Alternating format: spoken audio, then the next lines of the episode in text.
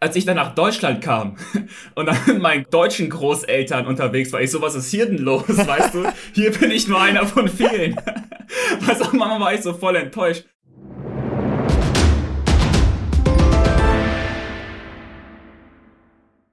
落叶归根。你的眼睛怎么这么大呀？ Wenn ihr auch noch Chinesisch verstanden habt, dann seid ihr hier richtig.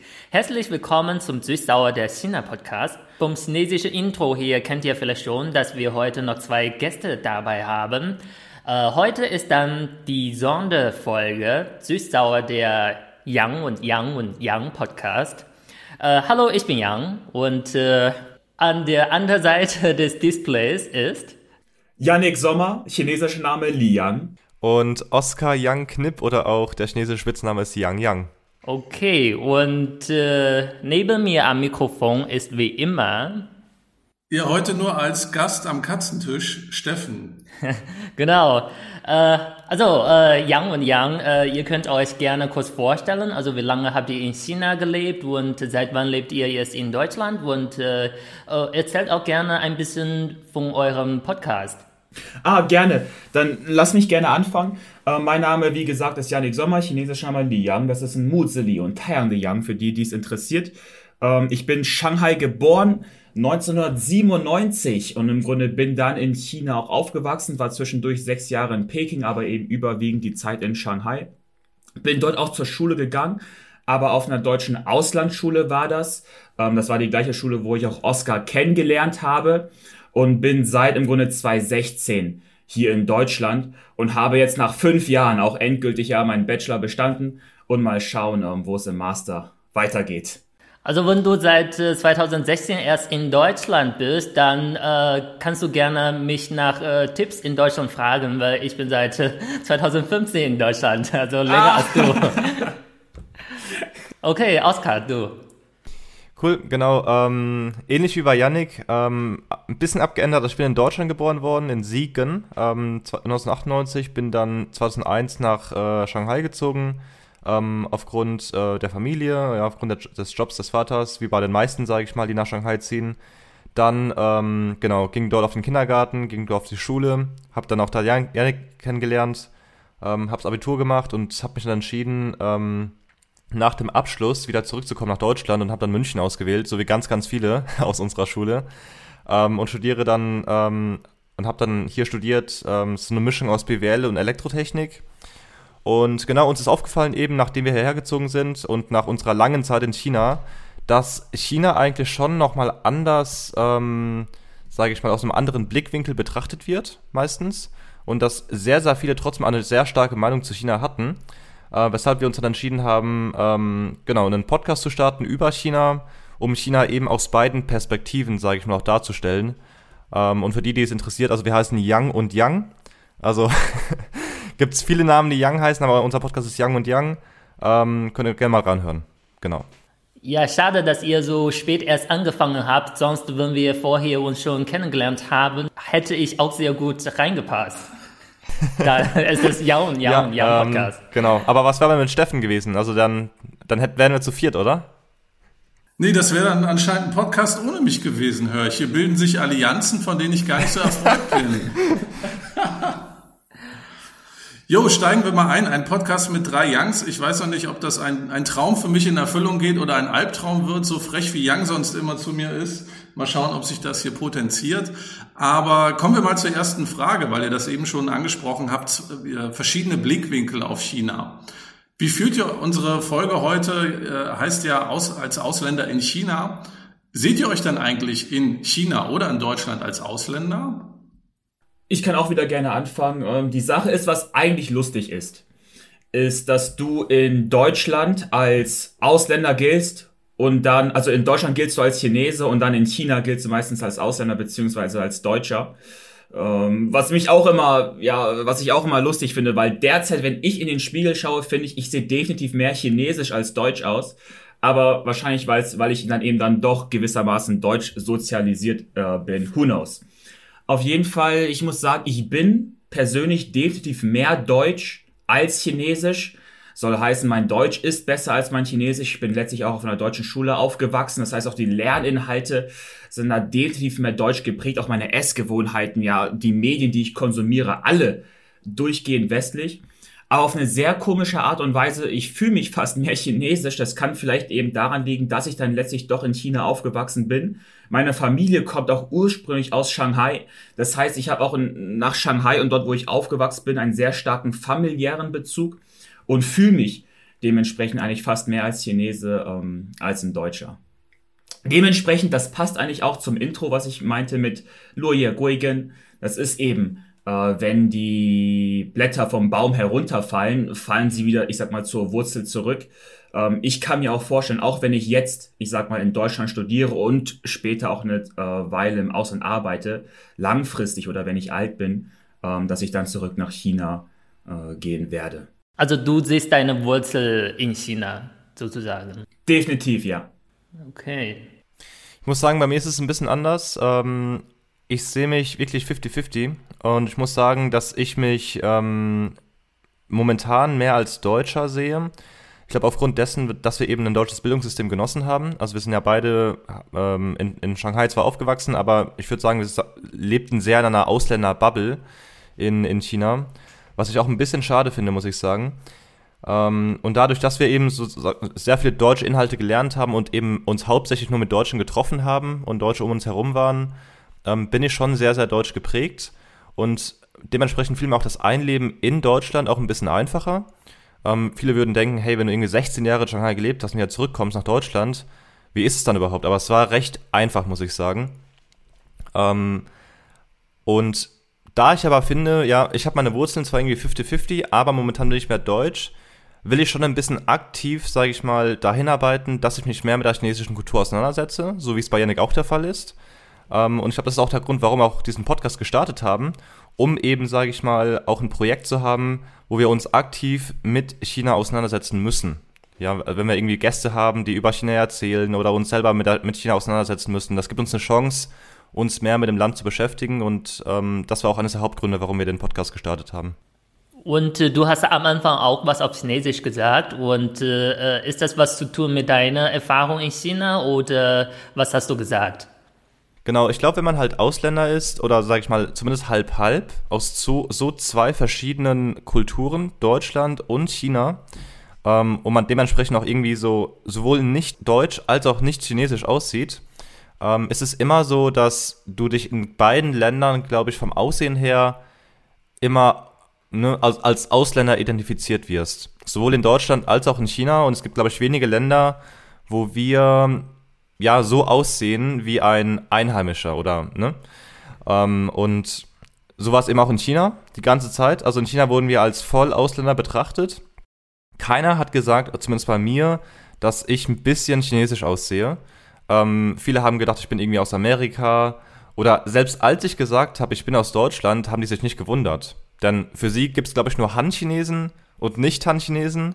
Und da ich nicht so aussehe wie ein Han-Chinese, war ich halt Ausländer und alle Länder könnten halt zu diesem Ausländer ähm, gehören, sage ich mal. Ähm, und als ich eben sehr, sehr klein war, das war 2001, ähm, und immer durch so chinesische Gassen gegangen bin, und zu der Zeit waren ja insgesamt wenige Ausländer in China, ähm, hat man Ausländer viel stärker wahrgenommen, vor allem ausländische Kinder. Und da ich im Vergleich zu den anderen chinesischen Kindern recht große Augen hatte und ich glaube immer noch ähm, relativ große Augen habe, haben die immer alle zu mir gesagt, wow, 这个这个小孩的呃眼睛怎么那么大呀? Und ich, das wurde mir so oft gesagt und es ist mir bis heute, sage ich mal, im Kopf geblieben. Und ich muss auch sagen, es hat mich damals echt ein bisschen genervt, aber wenn ich zurückdenke, das war ja nur reine Neugier von denen ähm, und überhaupt nicht schlimm. Ähm, von daher sehe ich das jetzt immer ein bisschen so, ja, mit Humor an, sage ich mal, dass mir das immer gesagt wurde. Also äh, ich finde, dass du hast ein Glück, dass du nicht als Kind in China gelebt hast, weil so mit deinen Augen ich jetzt ja. ja. wirst du auch sehr viel solche Kommentare kriegen. äh, aber wie eben, Oskar, was du gesagt hast, so die Leute haben gefragt, ob du aus äh, Amerika kommst. Ich finde das jetzt auch ganz interessant, weil äh, für die Chinesen ist irgendwie, auch wie du gesagt hast, äh, na, wir sind Han-Chinesen und nicht Han-Chinesen. Zudem ist auch Chinesen oder Ausländer und Ausländer, die Leute denken immer sofort schon Amerikaner, so, na, es gibt auch andere Länder. Ja, das war bei mir auch so. Die haben auch immer Magoran gesagt zu mir. ähm, und äh, ja, ist spannend, dass es nur diesen ein, diese eine Assoziation anscheinend gibt. Aber wenn ich erzähle, dass ich aus Deutschland komme, dann haben die auch, konnten die das auch einordnen einfach. Genau, dann reden die vielleicht sofort über äh, Volkswagen oder Hitler oder so. Hitler, ja. Ich hatte zwei Episoden, da wurde dann von Hitler erzählt, ja. Ist auch so, ne? Wenn man irgendwie Taxi fährt in China, ähm, hat man öfters mal so Smalltalk mit Taxifahrern. Und wenn dann mal rüberkommt, dass man eben aus Deutschland ist, dann reden sie sehr, sehr viel über Kriegsgeschichten und so weiter. Ich habe das Gefühl, allgemein ist so, interessieren sich viele Chinesen für Krieg. Ähm, zumindest vom Interesse, also nicht, dass sie Krieg wollen, sondern eher vom Interesse her und lesen sich da sehr stark ein und haben immer eine sehr starke Meinung, ja, zu, zu Hitler oder allgemein zum Weltkrieg. Genau, und die Meinungen sind häufig positiv, also im Vergleich zu in westlichen Ländern. Steigen wir doch mal ein. Ihr habt schon erzählt von eurer Schule. Wir haben das ja auch schon mal im Podcast thematisiert. Schule ist ja eigentlich so der größte, einer der größten Unterschiede, den es zwischen Deutschland und China gibt. Ich persönlich hätte niemals den Fleiß aufwenden können, um im chinesischen Schulsystem überhaupt zu überleben. Deswegen bin ich sehr glücklich, dass ich in Deutschland äh, aufgewachsen bin und hier mich durch die Schule durchwursteln konnte. Aber wie war das denn bei euch? Ihr habt schon gesagt, ihr seid auf eine, auf eine internationale Schule dort gegangen.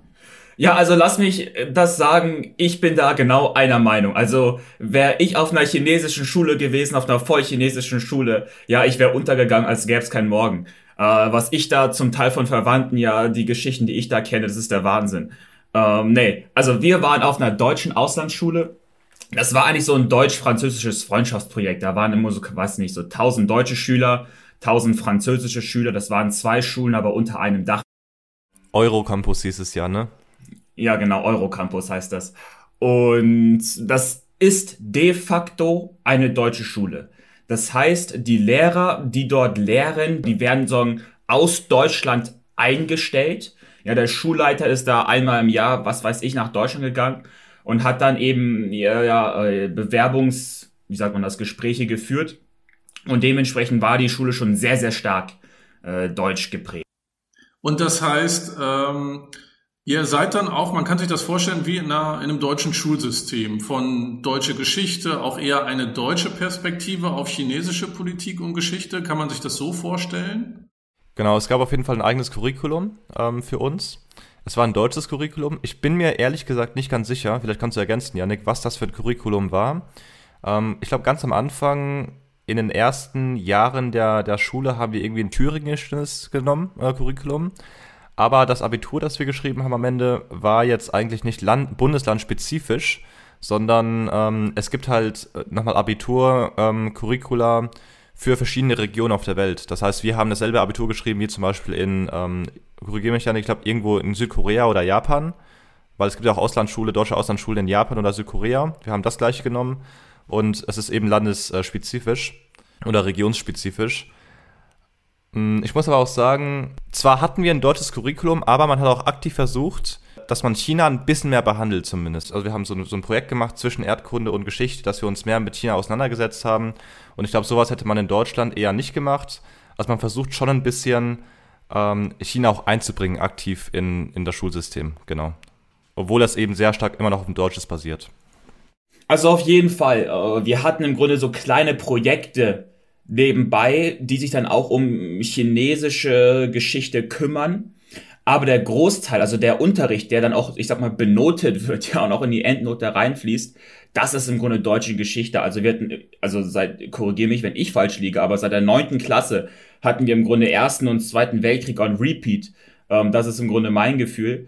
Also Wahnsinn. Ich glaube, was wir da alles an, am Zweiten Weltkrieg durchgenommen haben, das ist auch eine Sache, die ich ehrlich sagen muss, die ich am deutschen Schulsystem extrem, extrem schätze. Ja, wie krass man sich mit der eigenen Vergangenheit auseinandersetzt, wie detailliert man diese eigene Vergangenheit aufarbeitet. Es ist ja kein Geheimnis, dass Deutschland da wirklich weltweit die Nummer eins ist, wie kritisch sie im Umgang mit sich selbst sind.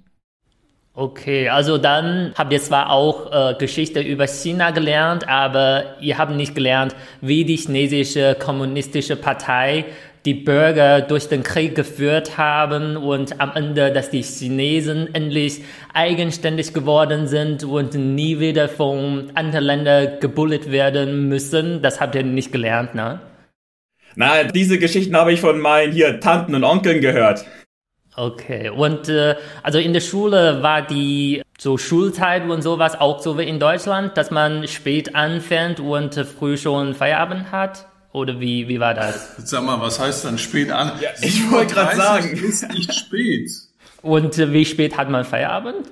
Generell hatten wir schon längere Schulzeiten als in Deutschland, weil wenn ich jetzt meinen, meinen Bruder anschaue, er geht meistens mittags oder nachmittags, äh, am frühen Nachmittags halt nach Hause, so um 1 Uhr oder so.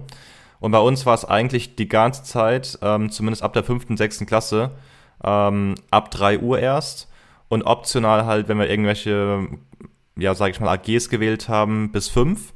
Und in der Oberstufe war es halt wirklich ähm, jeden Tag bis 5, manchmal sogar bis 7 ähm, abends, wenn wir noch zusätzlich irgendwelche, ähm, ja, äh, Sachen gewählt haben, wo wir dran äh, teilnehmen wollten. Sowas finde ich nicht in Ordnung. Also wenn man in China in die Schule geht, muss man von 7 bis 22 Uhr in der Schule bleiben, sonst ist das Madness. Ich war in meinem gesamten Leben, glaube ich, einmal bis 22 Uhr in der Schule, aber ja, nee, also offensichtlich, das ist nicht mit dem chinesischen Schulsystem zu vergleichen. Ja, krass. Wie gesagt, ich hätte es nicht überstanden. Ich glaube, ich wäre irgendwann früher ausgestiegen. Aber neben all dem Lernpensum, das man hat, gibt's ja auch noch in Deutschland zumindest die Klassenfahrten, auf die sich immer jeder freut. Wie ist denn das bei euch gewesen? Habt ihr auch klassische Klassenfahrten irgendwo hingemacht? Also ja, wir hatten meistens einmal im Jahr eine Klassenfahrt. Die geht dann im Grunde eine Woche. Und das ist im Grunde, wenn du noch klein bist, dann ist es im Grunde ein Tagesausflug in die Stadt. Und wenn du dann in die was Sekundarstufe kommst, also ab so fünfte Klasse, dann im Grunde geht man auch in andere Städte, dann im Grunde später fliegt man in andere Städte. Ja, wo, wo denke ich gerade so Xiamen oder, keine Ahnung, Guilin oder wo auch immer wir waren. Und ist man meistens dort dann für eine Woche und schaut sich dann eben diese Gegend an. Klassenfahrten waren dementsprechend eigentlich immer ganz lustig, muss ich sagen. Und ich meine, eigentlich passend dazu, wenn wir sowieso schon am Anfang das mal mit Ausländern erwähnt haben, Oscar, ja, wenn du deine großen Augen da erwähnst, ähm, das war genauso. Ich meine, Shanghai ist ja letztlich dann so, so ein Tier One City. Ich meine, das, das ist ja bereits international. Aber insbesondere, wenn du eben mit Klassenfahrten in so ländliche Bereiche reinfährst, dann wirklich kommst du ja mal wirklich mit eben lokalen Leuten, sage ich mal, ähm, die eben in ländlichen Regionen aufgewachsen sind, in Kontakt. Und dann haben natürlich bei uns in der Klasse immer die ein oder die anderen mit den blonden Haaren oder mit den blauen Augen, ja. Und dann kannst du dir aber sicher sein, dass dann die Kinder äh, zu einem hier gerannt kommen und dann entweder eine Haare anfassen wollen oder ein Foto mit dir machen wollen. Ähm, das ist eigentlich lustig, weil das deckt sich eigentlich, das ist eigentlich eine ähnliche Erfahrung, ja, so wie Oscar das erzählt hat mit seinen großen Augen. Ja, noch ein bisschen krasser, weil da, da war es ja so, vielleicht konkretes Beispiel, wir haben so, ein, so eine andere Schule besucht. Ähm, ich glaube, das war in so einer neunten oder zehnten Klasse, waren wir auf Klassenfahrt, ich habe vergessen wo. Aber wir haben halt ähm, ein Freundschaftsspiel gespielt, sowohl Fußball als auch Basketball, mit der, ähm, mit der Sportmannschaft ähm, von der anderen chinesischen Schule. Und als wir dann fertig waren, also es standen wirklich ähm, super viele Kinder am Rand des Sportplatzes und haben uns zugeschaut. Das waren wirklich, ich glaube, die gesamte Schule hat zugeschaut. Und eine Schule in China ist ja nochmal wirklich sehr, sehr groß und mit sehr vielen Kindern. Ähm, das war schon krass. Und als das Spiel fertig war, wir haben leider verloren, aber sie haben uns, oder wie war das? Ich glaube, sie haben uns gewinnen lassen sogar. ich habe es vergessen. Wir waren auf jeden Fall schlechter und vielleicht haben wir sogar gewonnen. Jedenfalls nach dem Spiel kamen wirklich alle Kinder von der Schule zu uns gelaufen. Ähm, die meisten gingen natürlich eher zu den Blonden, aber zu mir, sage ich mal, zu, zu den Halbchinesen kamen auch ein paar. Und wir hatten aber auch ein paar ganz Asiaten bei uns, also die sehr ganz asiatisch aussahen, wo dann eher weniger hingelaufen sind. Also man hat wirklich nach dem Aussehen ähm, sich die Leute ausgesucht und ist dann zu denen äh, gegangen und man wollte Unterschrift von uns haben. Also sie haben wirklich, sie sind mit Zettel zu uns gelaufen, haben uns einen Stift in die Hand gedrückt und wir haben unterschrieben. Auf ihren Notizblöcken oder irgendwas. Das fanden wir schon sehr ähm, interessant. Aber ich finde das fast traurig, dass äh, die Asiaten selbst in China weniger Aufmerksamkeit äh, bekommen haben. Ja, das waren ja Deutsche, die halt nur asiatisch aussahen. Und ähm, ja, war schon ein bisschen komisch, muss man sagen, ja. Dass man so, so stark nach dem Aussehen gefiltert hat. Aber man muss das nochmal einordnen. Ich habe das auch, ich war jetzt nur zweimal in den letzten Jahren da. Ähm, und wenn, dass man das mal einordnet, das ist ja eher, ich sag mal, positive, interessierte Neugier. Das ist ja nicht, wie man das vielleicht äh, hier wahrnehmen würde, als Gaffen oder so oder als Vorführen, sondern das ist ja einfach, äh, die hatten bisher wenig Kontakt und sind halt total interessiert. So habe ich das immer wahrgenommen.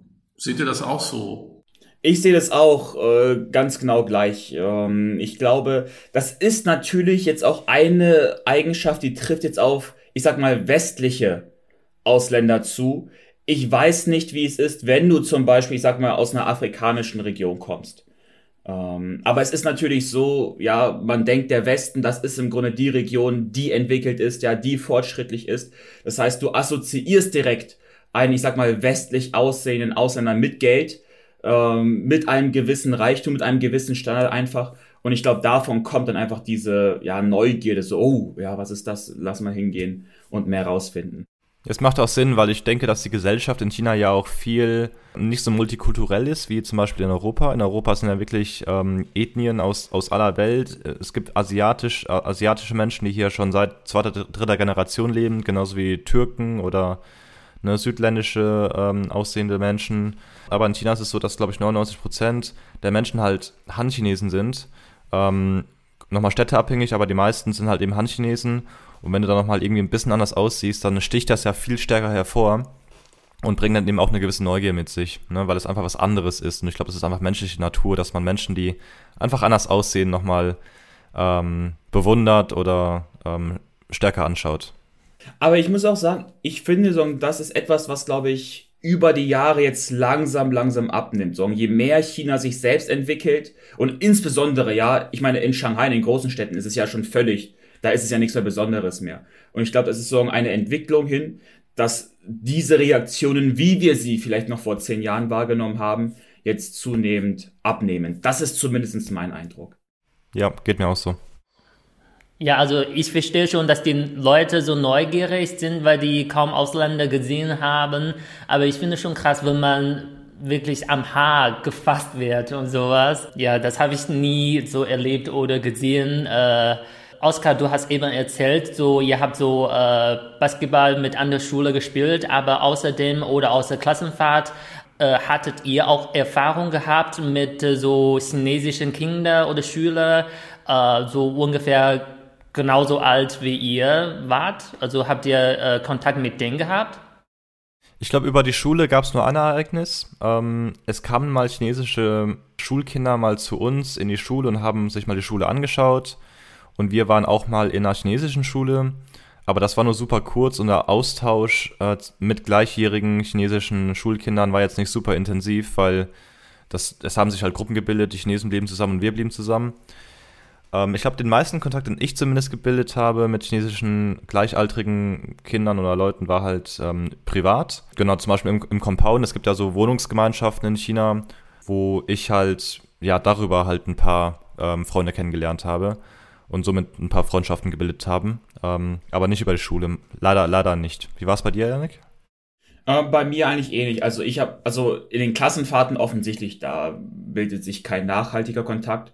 Bei mir kam eigentlich der primäre Kontakt meistens über die Familie. Wie ist denn das jetzt in Deutschland? Also seid ihr jetzt wieder in eurer, äh, ihr habt ja vorhin von Bubble gesprochen. Gibt es jetzt hier in Deutschland auch eine Bubble, in der ihr euch bewegt? Oder äh, habt ihr hier auch deutsche Freunde gemacht? Ey, ich meine, es ist, was es ist, ja, weißt du, no shame in saying, aber ich bin im Grunde hier seit fünf Jahren im Studium. Ich glaube, ich habe Sorgen, also kein Witz, keine Freunde gemacht. Offensichtlich, ich übertreibe ein bisschen. Ähm, natürlich, man macht, man, man macht ein paar Bekannte und so, aber wirklich, ich sag mal, Freunde, so wie ich jetzt wahrscheinlich mit Oscar befreundet bin oder eben mit denen, die ich bereits aus Shanghai kenne, überraschenderweise im Studium nicht, aber ich weiß nicht, ob es am Studium liegt oder an etwas anderem, weil so in meinen Nebenjobs, da habe ich mich mit den Leuten mal hervorragend verstanden, aber tatsächlich im Studium da ist, ich sage meine Freundesbilanz etwas lau. da hänge ich eher noch äh, mit den ehemaligen Kollegen aus Shanghai ab, weil eben auch extrem viele aus Shanghai, aus der deutschen Schule in Shanghai, nach München gekommen sind. Genau, die Frage war nach der Bubble. Ich glaube, was Freunde angeht, ist bei mir ein bisschen anders. Ähm, mir fiel es, sage ich mal, ein bisschen einfacher. Weiß auch nicht, was die Gründe genau dafür waren oder sind. Aber zurück zur Frage zu Bubble. Also ich glaube schon auf jeden Fall, man lebt immer in einer Bubble irgendwie, ne? Aber jetzt bezogen vielleicht, ich glaube, deine Frage war eher bezogen auf diese, diese deutsch-chinesische Bubble, äh, wenn man jetzt wieder zurückkommt nach Deutschland. Was das angeht, muss ich sagen, ja, es ist so halb-halb. Ähm, ich habe viele kennengelernt über die Arbeit, aber auch über Studium, die jetzt nicht irgendwas aktiv mit China zu tun hatten. Also es fiel mir recht, recht einfach, muss ich sagen. Aber ich habe immer noch sehr viel Kontakt auch mit Leuten, die ich in Shanghai kennengelernt habe. Ähm, also ich würde sagen, es ist so, ein, so eine halbe Bubble, würde ich sagen. Genau, ich bin in der Bubble, aber auch nicht ganz gefangen in der Bubble. Yang, wie ist denn das bei dir gewesen? Hattest du in China ausländische Freunde in der Schule? Äh, nein, aber ich habe ausländische Lehrer in der Schule. Aber das war auch, auch kein Kontakt. In der Uni habe ich angefangen, Deutsch zu lernen und dann habe ich mehr Kontakte mit äh, so Deutschen gehabt, auch äh, mit Absicht, damit ich natürlich mehr Chance habe, Deutsch zu üben. Und äh, damals hatte ich so eine Lehrerin, die war ein bisschen so einsam, die war aus Deutschland und äh, unsere Uni lag auch sehr weit weg von der Stadt. Und jedes Mal, wenn die bei uns also Kurs hatte, musste sie dann den ganzen Tag äh, auf dem Campus bleiben und zwar so ganz alleine. Die hatte nur zwei Kurse und dann äh, ganzen Tag musste die da irgendwie so sich beschäftigen. Und dann war so eine Kommilitonin, die besonders nett war und hat freiwillig angeboten, mit ihr so Zeit zu verbringen. Und dann, äh, ich war auch dabei, weil wir Freundinnen äh, waren.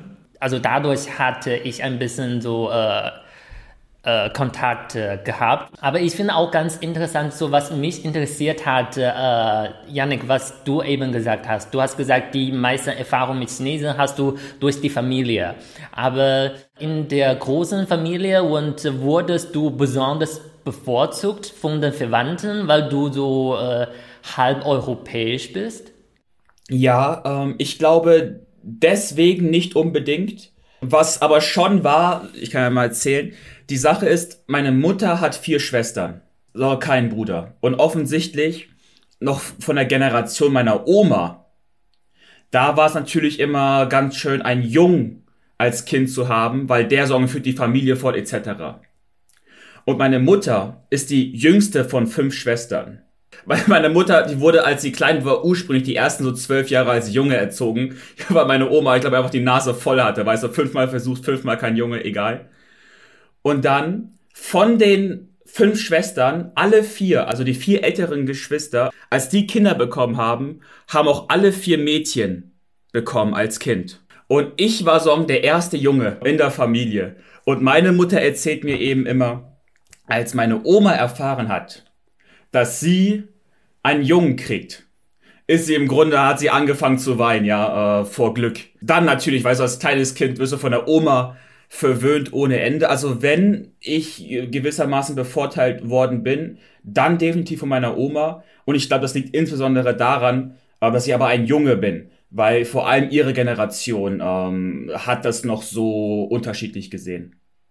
Als der einzige Junge in der Familie kann ich mir schon vorstellen, dass du die Familienschatz bist oder warst. Ey, you best believe it, ja. Also ich kann dir wirklich sagen, ich wurde da so verwöhnt. Ich wusste noch, als ich dann nach Deutschland kam und dann mit meinen deutschen Großeltern unterwegs war, ich so, was ist hier denn los, weißt du? Hier bin ich nur einer von vielen. Was auch Mama war ich so voll enttäuscht. Aber offensichtlich nach so einer Woche ähm, spielt sich das ein. Aber ja, ja, ich weiß auch ganz genau, als ich dann nach Deutschland kam, ich so, ey, hier bin ich ja nur der, also was heißt ein Enkel? Also offensichtlich wirst du immer noch hervorragend ähm, behandelt. Aber das war definitiv nochmal anders im Vergleich eben zu meiner chinesischen Oma. Ja, Oskar, wie war das bei dir? Warst du ähnlich verhätschelt wie Yannick von seinen Großeltern? Nee, ich muss sagen, bei mir war das nicht so der Fall. Also ich habe ja noch ein paar Cousinen gehabt, äh, mit denen ich, also immer wenn ich in die alte Heimat gegangen bin, das war in Yunyang, ähm, in, in, in der Nähe von Chongqing in China. Ähm, genau, es war halt meistens zusammen mit denen, das heißt, wir waren eher so zu dritt, also ich und meine zwei Cousinen. Und ich hatte eigentlich nicht das Gefühl, dass ich jetzt irgendwie anders behandelt wurde sondern ähm, ich war auch sehr froh eigentlich, dass ich eher auf der gleichen Ebene war. Und ähm, die waren alle super offen, mein Vater war auch meistens da. Und ja, also es gab gar, gar keinen Unterschied zwischen jetzt den chinesischen Kindern oder auch, auch mir, aber auch den, den Vätern äh, meiner Cousine oder auch meinem Vater. Das war, war alles auf gleicher Ebene und eigentlich super cool, weil das war schon eine sehr, sehr kleine Stadt Und es gibt sehr, sehr wenige Ausländer. Und ich glaube, das war relativ offen in unserer Familie. Auch als meine Mutter einen Ausländer kennengelernt hat, ähm, ging man sehr, sehr offen damit um. Young hat es mal erzählt, chinesische Verwandte können ja auch ein bisschen kompliziert sein, äh, wenn es darum geht, wann kommst du zurück nach China, ihr seid jetzt auch beide im heiratsfähigen Alter, äh, man könnte ja auch mal äh, dann Kinder kriegen und Familien gründen. Wir, äh, wir haben ja schon gehört, bei Young ist das sehr, mitunter sehr penetrant, wenn man sich trifft auf Familienfesten. Wie ist denn das bei euch, bei euren chinesischen Verwandten? Sind die genauso wie die Deutschen oder ist das ähnlich wie, wie Young erzählt hat? Also bei mir, ähm, ich hatte bisher noch Glück, ich bin immer ganz gut davon gekommen. Ähm, liegt wahrscheinlich auch daran, dass ja, wenn sie mich fragen, was hast du eigentlich vor, dass ich dann immer meine großen Pläne erzähle. Ja, dann kommt die ganz große Fresse raus bei mir. Macht euch keine Sorgen, ja, ich habe hier alles ausgeplant. Ich weiß nur, bei einer Cousine von mir, die war im Grunde schon 30, leicht über 30 und hat noch keinen festen Freund, geschweige denn Mann. Die wurde aber ja so behandelt, so wie ich das zumindest von außen mitbekommen habe, zum Teil, als hätte sie, also jetzt mal übertrieben ausgedrückt, eine unheilbare Krankheit, ja, so im Sinne von, oh, jetzt ist es echt, ja, muss ich drum kümmern, ah ja, weißt du, was ist immer noch, ah ja, Zhao Jia, ja, Toteng'er, bla bla bla. Und ähm, dann aber, weißt du, jetzt ist wieder alles in Ordnung. Aber ich weiß, äh, dass sie da eine Zeit lang mal, ich glaube, sehr viel familiären Druck aushalten musste. Ich bin, wie gesagt, bisher noch zum Glück ähm, relativ unverschont davon gekommen. Ja, ich muss sagen, bei mir dadurch, dass ich leider momentan relativ wenig Kontakt habe zu der chinesischen Familie, kommt jetzt nicht so das Penetrante oder, sage ich mal, dieses ganze Nachfragen ähm, durch. Und habe aber auch nicht das Gefühl gehabt, als ich in China war, dass jetzt super viel nachgefragt wurde oder Druck gemacht wurde. Ähm, also ich sag mal, zum Glück nein bei mir. Wie ist bei dir, Jan? Vielleicht kannst du mal ein bisschen erzählen von deinen Erfahrungen. Also von meiner Erfahrung her, äh, ich finde, das war so irgendwann so, äh, der Punkt hat sich umgedreht. Also als ich in der Uni war, meine Mutter, bevor ich in die Uni gegangen bin, meine Mutter hat mir noch gesagt, ich hoffe, dass du in der Uni dich auf dein Studium fokussierst. Und dann irgendwann, als ich mit meinem Masterstudium angefangen habe, das war plötzlich anders geworden und meine Mutter wollte sofort, dass ich eine Freundin äh, habe, wenn nicht sofort ein Kind oder eine Frau oder sowas. Also ich muss auch sagen, weißt du, ich liebe auch meine chinesischen Verwandten, auch, äh, auch chinesische Eltern, weißt du, weil die sagen genau wie bei dir, die sagen dir dein gesamtes Leben lang, ey, hab nichts mit Frauen zu tun, ja, konzentrier dich auf deine Arbeit, konzentrier dich auf deine Schule, konzentrier dich aufs Studium und dann von ein Jahr bis zum nächsten erwarten sie, dass du sorgen der Beziehungsexperte bist. Ja, dass du ganz genau weißt, wie das funktioniert und dann im Grunde direkt zusammenkommst und Kinder kriegst. Genau, ich kann es nur bestätigen. Und zwar bei meiner Cousine, äh, die ist ja, die studiert momentan ähm, in, in Peking und die hat im ersten Jahr des Studiums auch einen Freund schon gekriegt.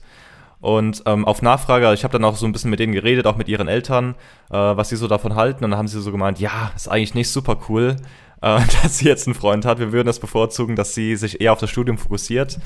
Aber es war auch nur so ein Nebensatz. Also es war jetzt nicht so, dass, dass sie es wirklich nicht wollten oder dass sie nicht fröhlich waren oder so, sondern sie haben nur gesagt, es wäre besser vielleicht, wenn sie ähm, keinen Freund hätte, damit sie sich eben fokussieren kann. Und ich glaube, das ist nochmal ein sehr starker Unterschied zu Deutschland, oder? Weil in Deutschland ist es gar nicht der Fall. Äh, man ist super offen ähm, und den Eltern ist es eigentlich ziemlich egal, wann man jetzt ähm, einen, einen Freund oder eine Freundin kriegt. Ähm, ob während des Studiums oder außerhalb des Studiums. Ich finde zwar viele Eltern sagen sowas, fokussiert erstmal so auf dein Studium, aber irgendwann so, wenn die Kinder Mitte 20 werden und immer noch keine Beziehung haben, dann die Eltern werden bereuen, dass sie mal sowas gesagt haben und dann denken die, ach, Mist, vielleicht sollten die in der Schule schon anfangen, Beziehung zu haben. Nee, ich finde in Deutschland, so bei meinen Eltern war das immer nur so, die haben gesagt, äh, Treib dich nicht mit dem rum, der ist schlechter Umgang irgendwie, wenn man irgendwie was angestellt hat nach der Schule mit Freunden. Aber ansonsten hatte ich jetzt nie das Gefühl, dass man da äh, Beziehung und Lernpensum in der Schule irgendwie in Zusammenhang bringt oder so. Aber äh, in Deutschland ist es ja auch nochmal deutlich entspannter als äh, im, im, im chinesischen Schulsystem oder Unisystem. Da kann man ja beides. Oder irgendeinem System. Oder da kann man ja beides gut vereinbaren. Mich würde nochmal interessieren, ähm, weil ich selber diese Erfahrung gemacht habe, als ich beispielsweise an einer verbotenen Stadt war, stand ich in der Schlange für so einen Audioguide. Und mir sieht man jetzt an, dass ich nicht aus China komme. Und dann hat mich gleich jemand angesprochen und meinte hier, äh, ne, Makeorin, komm mal nach vorne, äh, du kriegst einen Audioguide. Also ich konnte so 20 Leute, die aussahen wie, wie Chinesen, äh, konnte ich einfach umgehen und wurde dann da äh, bevorteilt. Es gab auch noch zwei, drei andere Situationen, wo das auch so war in China. Ähm, hattet ihr auch sowas, dass ihr Vor- oder Nachteile hattet einfach aufgrund eurer äh, äh, unterschiedlichen Eltern und eures unterschiedlichen Aussehens vielleicht, obwohl man sieht's ja äh, ich sag mal, dass eher der geübte Blick äh, sieht das ja, äh, dass ihr unterschiedliche Eltern habt. Ja, also ich muss ehrlich sagen, ähm, ich glaube schon, dass wir da gewisse Vorteile hatten, allgemein als Ausländer. Ähm, das ist, was ich glaube ich am Anfang auch kurz gesagt habe, insbesondere, äh, selbst wenn ich jetzt, ich sag mal jetzt nicht komplett westlich aussehe, dann hängst du ja doch meistens immer mit westlich aussehenden Leuten zusammen, weil du dann immer in einer gemeinsamen Gruppe unterwegs bist. Und ich glaube schon, dass man da äh, Vorteile genossen hat. Und weil eben das, glaube ich, wieder auf den Gedanken zurückkommt, dass die Leute, die aus dem Westen kommen, dass die einfach einen Tick mehr Geld haben, beziehungsweise einfach Geld haben. Und natürlich gehst du automatisch freundlicher mit dem um, versus wenn du in Deutschland denkst, da kommt ein Ausländer, ja, der ist jetzt, keine Ahnung, ich sag mal jetzt negativen Sozialschmarotzer, ja, mit dem will ich offensichtlich nichts zu tun haben. Ähm, also, so krass, wie du es gerade beschrieben hast, habe ich es nicht bemerkt.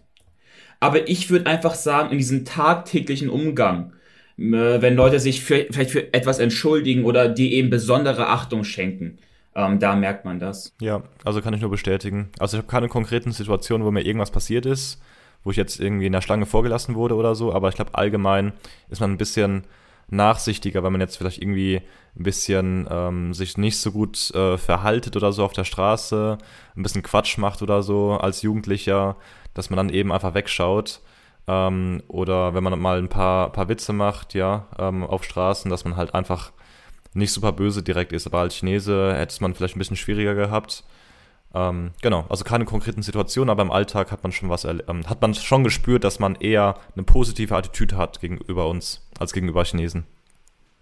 Ich weiß auch nicht, und das ist immer, ähm, wenn ich auch mit anderen, ich sag mal, Expat-Kindern spreche, das hat ja letztes Mal Chris gesagt, ein Freund von uns, der sagt, und da stimme ich ihm zu, dass man sich in China gewissermaßen, und ich weiß, das ist jetzt natürlich ein bisschen kontrovers, aber äh, dass man sich in China fast freier gefühlt hat als in Deutschland ich weiß nicht, was daran liegt, dass wir jetzt halb Ausländer waren und eben uns größere Freiheiten äh, zugesprochen worden sind. Aber es ist definitiv so, dass wenn, als ich in Shanghai gelebt habe, äh, man fühlt sich auf eine sehr komische Art und Weise freier. Also du kannst machen, was du willst. Keinen juckt es. Vielleicht ist es auch diese Anonymität in einer Stadt mit was? 25 Millionen Einwohnern. Kannst machen, was du willst. Ja, so drei Uhr morgens, ich fahre auf der Gegenfahrbahn, völlig Banane. Ähm, ja, alles ist möglich.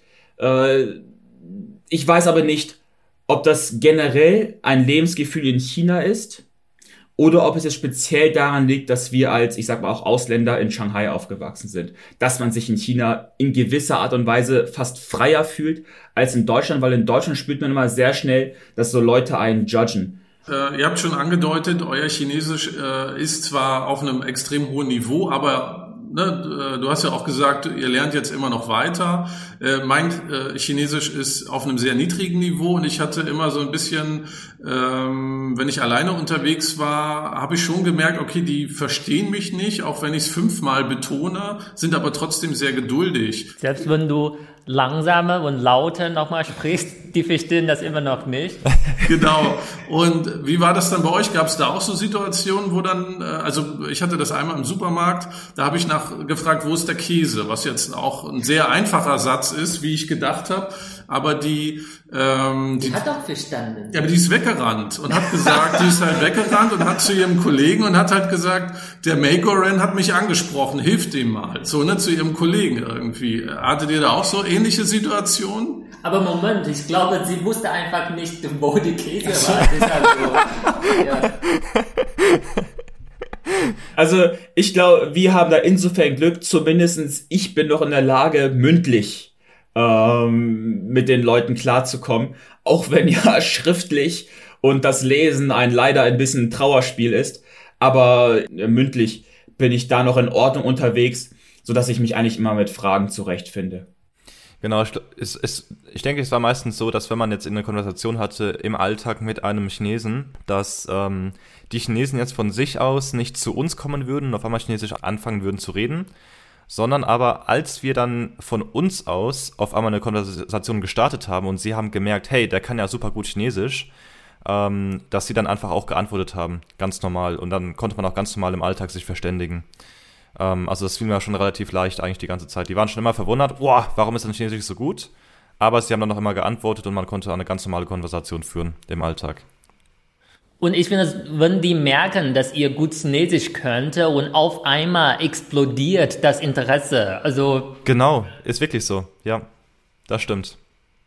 Ja, bei mir hat sich nie einer gedacht, wow, der kann gut Chinesisch. Vielleicht war das einfach der, äh, das Problem bei mir, weil ich mich so äh, abbemüht habe, wenn ich mal gesprochen habe. Nein, ich glaube, du hast schon ein paar Mal diese Kompliment bekommen. Also die haben mir gesagt, oh, er kann aber gut Chinesisch. Und dann ich war immer, was?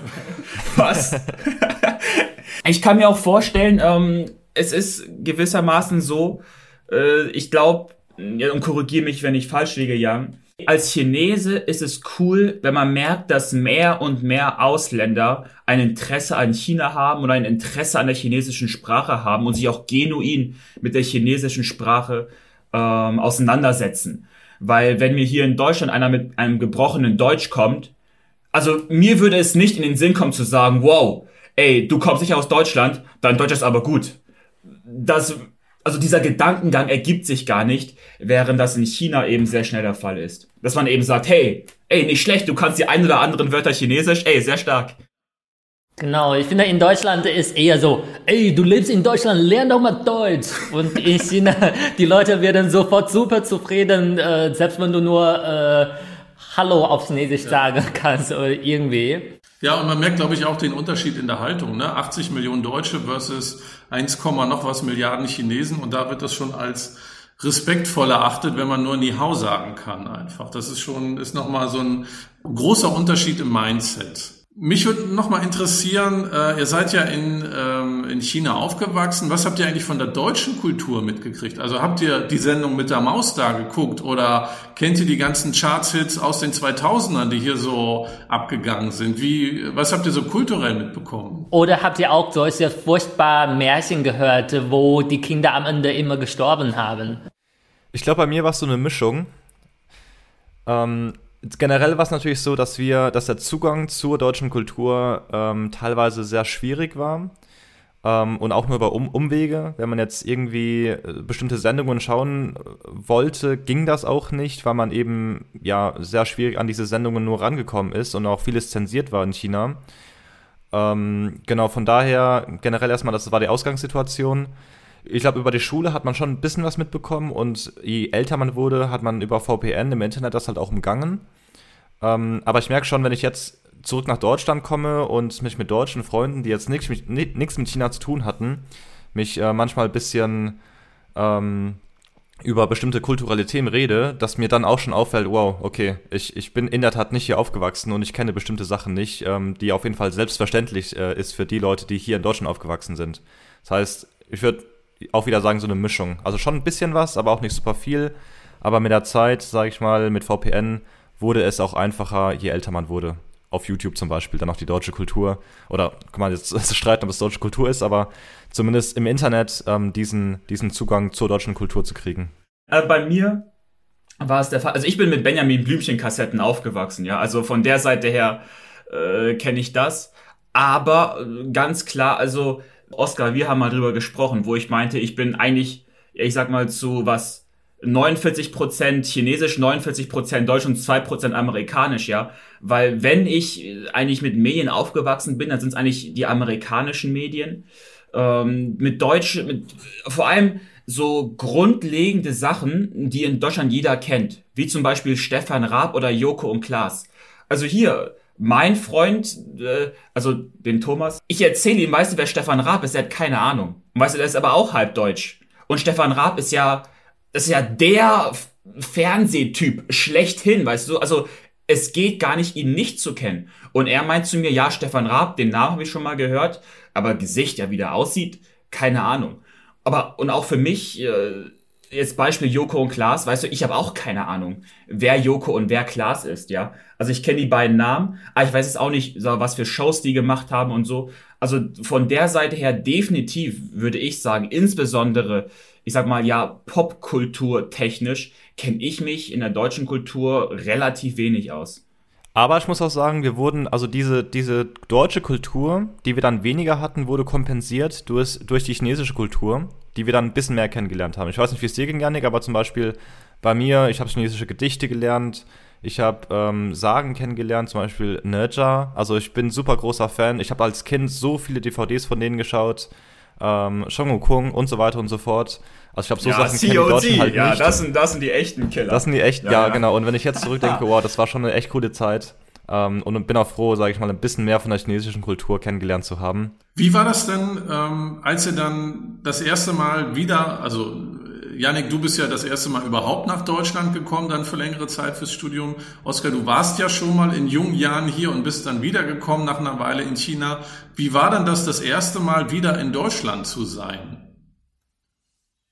ich glaube, das allererste, was du merkst, und das ist wirklich deutlich, ist, du merkst, die Geschwindigkeit ist geringer. Das ist einer der allerersten Sachen, ähm, die du merkst. Vergiss das Kulturelle, vergiss im Grunde ja Gewohnheiten. Es ist wirklich die Geschwindigkeit. Jetzt weiß ich nicht, ob es an China liegt oder an Shanghai, aber ähm, das ist das Erste, was man merkt. Man hat tatsächlich ein Gefühl, dass man, und das ist jetzt nicht negativ gemeint, dass man so, ich sag mal, ja, ein paar Jahrzehnte in die Vergangenheit reist, soll einfach heißen, es ist eben alles langsamer. Äh, man nutzt hier eben noch die Post, äh, man muss hier eben noch Sachen mit Papier ähm, regeln, während in China eben sehr, sehr viel digitalisiert ist. Und ich bin ja bereits 2016 nach Deutschland gekommen. Ja, was in den letzten drei, vier Jahren in China passiert, das ist ja der Wahnsinn. Ähm, das kann man gar nicht in, äh, in Worte zusammenfassen. Also wirklich sagen, die Geschwindigkeit das ist das allererste, was mir aufgefallen ist. Mir fällt gerade dazu ein, der Thomas Reichert, das ist der ehemalige Leiter des ZDF-Studios in Peking, der schreibt es auch immer im Grunde am Anfang seines Buches, äh, diesen Reverse Culture Shock. Also, wenn du als Deutscher nach China reist, hast du einen Kulturschock und wenn du zurückreist, hast du wieder einen Kulturschock. Und er schreibt, glaube ich, gleich am Anfang seines Buches, äh, wenn ich mich recht entsinne, wie die eben aus dem Flughafen Peking nach Berlin fliegen. Gut, offensichtlich ist jetzt Berlin-Tegel nicht der Vorzeigeflughafen. Aber da meint er eben auch, ja, die, die Reaktion, die Chinesen, ja, die da mit ihm an Bord saßen, beschreibt er da, äh, meint er. Aber dann meinten sie, immerhin die Luft ist hier gut. Äh, das war deren Kommentar. Genau, das wäre auch eine Sache, die, die ich sagen würde, was, was mir als erstes aufgefallen ist, die Luft auf jeden Fall. Auch der Himmel, also es war immer eine Sache, die ich sehr appreciated habe an Deutschland, dass man eben so einen blauen Himmel sehen kann, auch heute zum Beispiel, super schönes Wetter mit, mit weißen Wolken und ich weiß noch, als, als ich das erste Mal nach München kam, in den englischen Garten, also dieser Naturaspekt auch in den Städten, fällt auf jeden Fall schon sehr, sehr stark auf, weil in Shanghai hat man halt diese riesigen Parks, nicht diese Erholungsgebiete in den Städten hat man nicht so sehr. Ähm, also das ist auf jeden Fall eine Sache, die mir hier aufgefallen ist. Die, sorry, wenn ich dich unterbreche. Die Sache ist, der Himmel hier ist halt auch wirklich blau, ne? Nicht so leicht blau-grau. Ich wusste, in Shanghai gab es mal ein paar Fälle, wahrscheinlich an den Tagen, wo es stärker verschmutzt war. Das heißt, je, je senkrechter du nach oben guckst, desto blauer ist der Himmel und je weiter du in die Ferne guckst, desto grauer wird der Himmel. Weil offensichtlich, je weiter du guckst, ja, das, durch, desto, durch desto mehr Dreck musst du gucken. Ähm, ja, daran kann ich mich auch noch erinnern. Genau, und der Verkehr ist, glaube ich, auch eine Sache, die mir aufgefallen ist. Also in Shanghai, der Verkehr ist auch wirklich sehr, sehr schlimm gewesen. Ähm, und die Staus und so weiter. Und in Deutschland habe ich es immer sehr, sehr genossen, Auto zu fahren. Das hat immer Spaß gemacht in Deutschland. Aber wo du gerade bei Verkehr bist, ähm, beim U-Bahn, die U-Bahn-Systeme.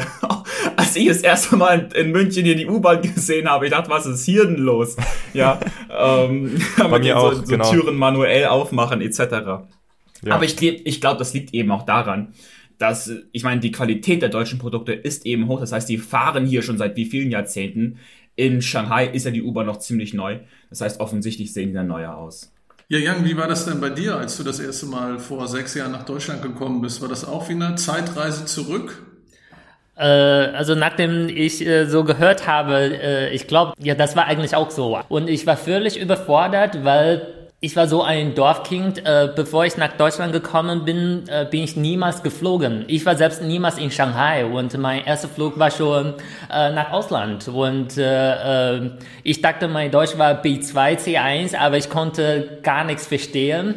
Und äh, äh, aber man muss dazu sagen, du bist ja in Niedersachsen gelandet, wo man ja schon Hochdeutsch spricht, und dann nach Braunschweig, also quasi wieder aufs Land gefahren. Ich meinte, du lernst nur so Deutsch, so Grammatik oder Vokabel, aber ich kann mich erinnern, als, in der Un als ich in der Uni war, ich war in der Vorlesung und äh, ich habe in China schon diese Testaf, so Deutsch als Fremdsprache bestanden und äh, ich hatte so 75 äh, Kommilitonen, nur drei von uns haben das in China bestanden. Also ich war top von uns. Krass. Und, äh, aber trotzdem konnte ich nicht verstehen. Und ein anderer Kommilitone, der hat auch bestanden. Also nicht so gute Note wie ich natürlich, aber der hat auch bestanden. Und im Vorlesungssaal, er wollte raus. Und äh, äh, an der Außenseite saßen zwei Studenten. Und er wollte sagen, ich wollte raus, aber er wusste gar nicht, wie man das sagt. Er stand nur da und äh, sagte, äh, bitteschön. Und die zwei Studenten haben gar nicht verstanden, was er wollte. Und das fand ich so peinlich. Und an der anderen Seite, ich war so cocky, ich war so stolz. Hm, ich weiß, wie man das sagt. Und äh, aber das war mein Deutsch damals. Äh, aber zurück zum Thema. Also mein erster Eindruck, als ich nach Deutschland gekommen bin. Also na, ich war überfordert und ich sollte von jemand abgeholt werden. Aber na, wir haben auch keinen so Kontakt ausgetauscht und ich wusste nicht, wer der war. Und äh, ich stand nur da und dann kam ein Chinese und äh, wir haben Augenkontakt äh, getauscht und äh, äh, ich habe ihn einfach so geguckt und er kam auf mich zu und meinte, Guanwei. Das war sein Name und ich meine, ach, ja. Und das war mein Name und er hat mich so abgeholt. Das war ganz so, äh, ich habe Glück gehabt. Und dann, äh, ich bin nach äh, Braunschweig ge äh, gekommen und äh, mein äh, Studentenwohnheim, ich war auf der siebten Etage. Äh, an dem Tag, dass ich gelandet bin, äh, der, Aufzug, äh, der Aufzug war kaputt. Und dann endlich, als ich äh, mit dem Aufzug fahren konnte, ich habe gesehen, oh, Aufzug Baujahr 1973. Ich war total schockiert. Also in China alles ist neu und ich kannte gar nichts, das so alt war, außer meinem Onkel. Also ich war, was? Und da habe ich noch Foto gemacht und meine Familie geschickt und meinte, guck mal, der Aufzug wurde im Jahr 1973 gebaut. Und damals gab es in China noch keinen Aufzug oder sowas. Ich war total schockiert und dann musste ich sagen, Daumen hoch, deutsche Qualität. Ja, ich finde, also mein erster Eindruck von China war einfach, es ist unfassbar riesig. Das, äh, man denkt ja, Deutschland ist groß, aber das ist ja ein Witz. Einfach allein deutsche Städte. Die größte deutsche Stadt Berlin hat 3, noch was Millionen Einwohner. Das ist ja lächerlich im Vergleich zu China. Und es ist wirklich, wenn man aus Deutschland hinreist, ist es eine Reise in die Zukunft. Das muss man so sagen. Auch von der Digitalisierung her. Ich fand es nur als Tourist schade, man kann von der Digitalisierung nicht so profitieren, wenn man kein chinesisches Konto hat, weil du musst halt immer noch mit Bargeld bezahlen und bist dann sowas wie, wie ein Exot da, wenn du mit Bargeld um die Ecke kommst. Und du kannst kein also Fahrrad ausleihen genau. und sowas. Kein auch äh, hier diese ganzen Didi und sowas, die, dieses Uber, was es da gibt. Also vieles kann man halt einfach so nicht nutzen, aber es ist halt einfach äh, total beeindruckend. Das führt mich auch zur Frage, was vermisst ihr denn jetzt hier in Deutschland? Aus China. Ich könnte mir vorstellen, es ist das Essen vielleicht als ein Aspekt. Das auf jeden Fall, also das Essen auf jeden Fall. Ähm, weil man hat einfach auch keine Alternativen in Deutschland. Ähm, ich habe ke bisher kein Restaurant irgendwie entdeckt, was wirklich ähm, authentisches chinesisches Essen anbieten konnte. Also in München zumindest, in Berlin schaut es ein bisschen anders aus. Da habe ich ein paar gefunden, die, die schon recht gut waren. Ähm, aber ich bin auch einfach nicht so ein guter, guter Koch. Das heißt, ich kann jetzt nicht einfach selber ähm, Essen kaufen und Essen selber kochen, was dann genauso schmeckt wie in China. Ähm, da, da war man schon sehr, sehr verwöhnt in China, was die Großeltern an gekocht haben. Ähm, genau, das auf jeden Fall. Was ging es da auch so, Janik, das Essen?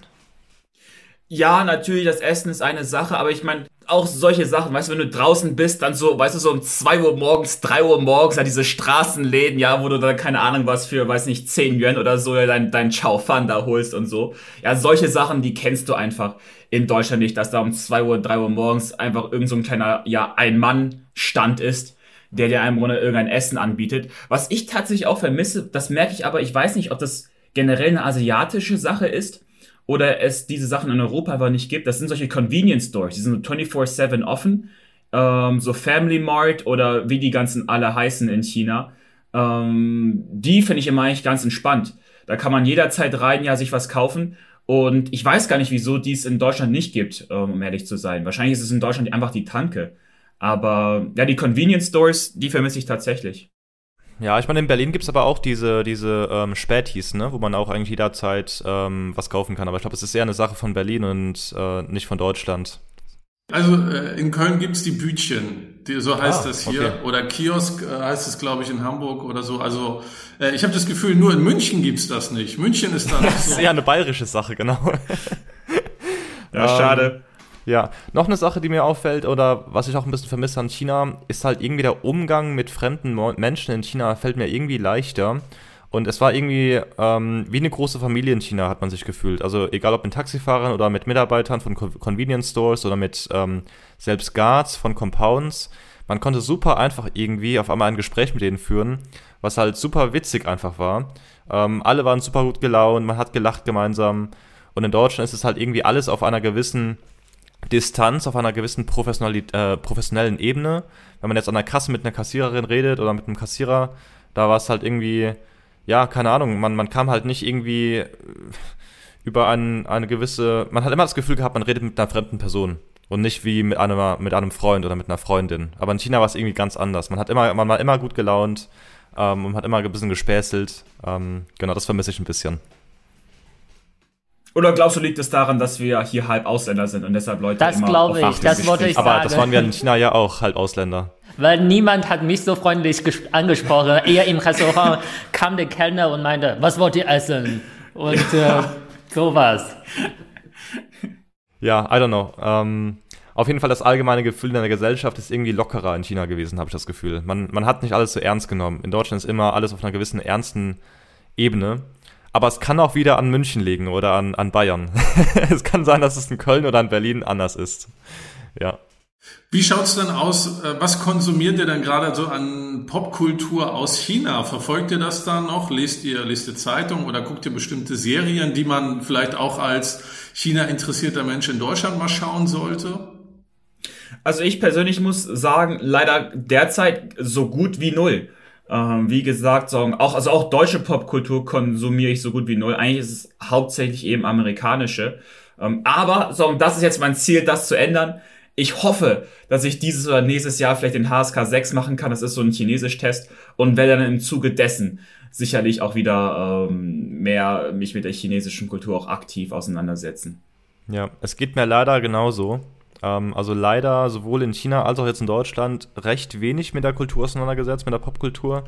Ähm, wünschte ich, ich würde da ein bisschen mehr reingehen, ähm, aber momentan keine konkreten Pläne. Aber ich hoffe, dass ich irgendwann wieder mehr in die Richtung gehe, weil ich glaube, es ist auch eine super Möglichkeit, um das Chinesisch zu verbessern, ne? indem man mehr Kultur konsumiert und dadurch eben automatisch besser wird in der Sprache.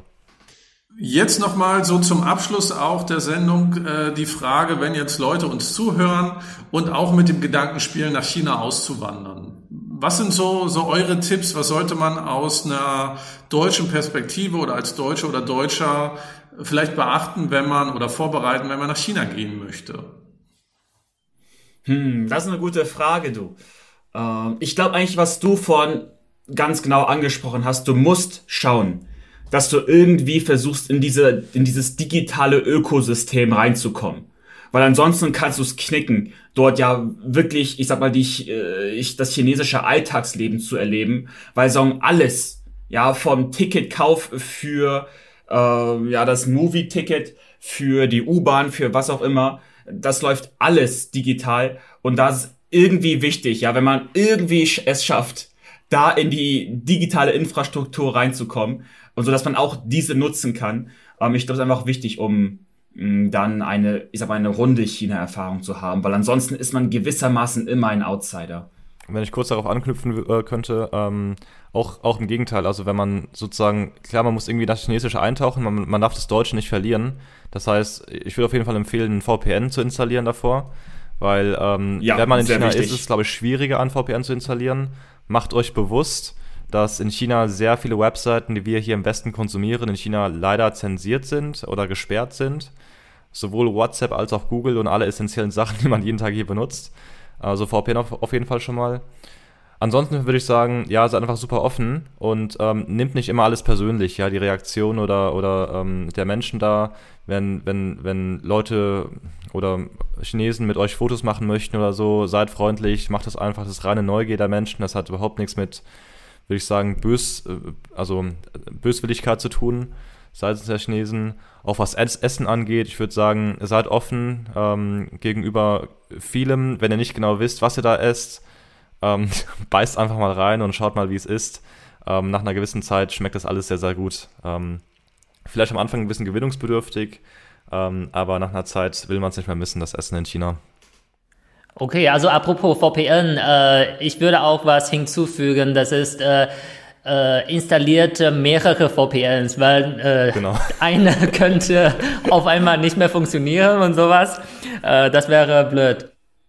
Ja, und auch schauen sorgen, welcher VPN in China funktioniert, weil ich weiß, heute gibt es ja viel VPN-Wirkung, aber viele von denen funktionieren in China gar nicht erst. Ja, das kann ich auch noch bestätigen. Man, man muss da auch nicht nur äh, ins digitale Ökosystem, sondern man braucht auch irgendwie ein Konto da, weil ich stand auch einmal vor der Herausforderung, mit meiner Kreditkarte Visa Geld abzuholen. Und das geht halt nicht so einfach, weil nicht jede Bank das zulässt. Und ich war glaube ich, bei fünf verschiedenen Bankautomaten, bis dann endlich das funktioniert hat, damit ich halt einfach Bargeld hatte, weil sonst wäre ich ja total aufgeschmissen gewesen. Also das ist schon was, wo man sich äh, doch strukturiert vorbereiten muss. Drauf. Deshalb immer so Bank of China. Ja, wenn die das akzeptiert, dann ja.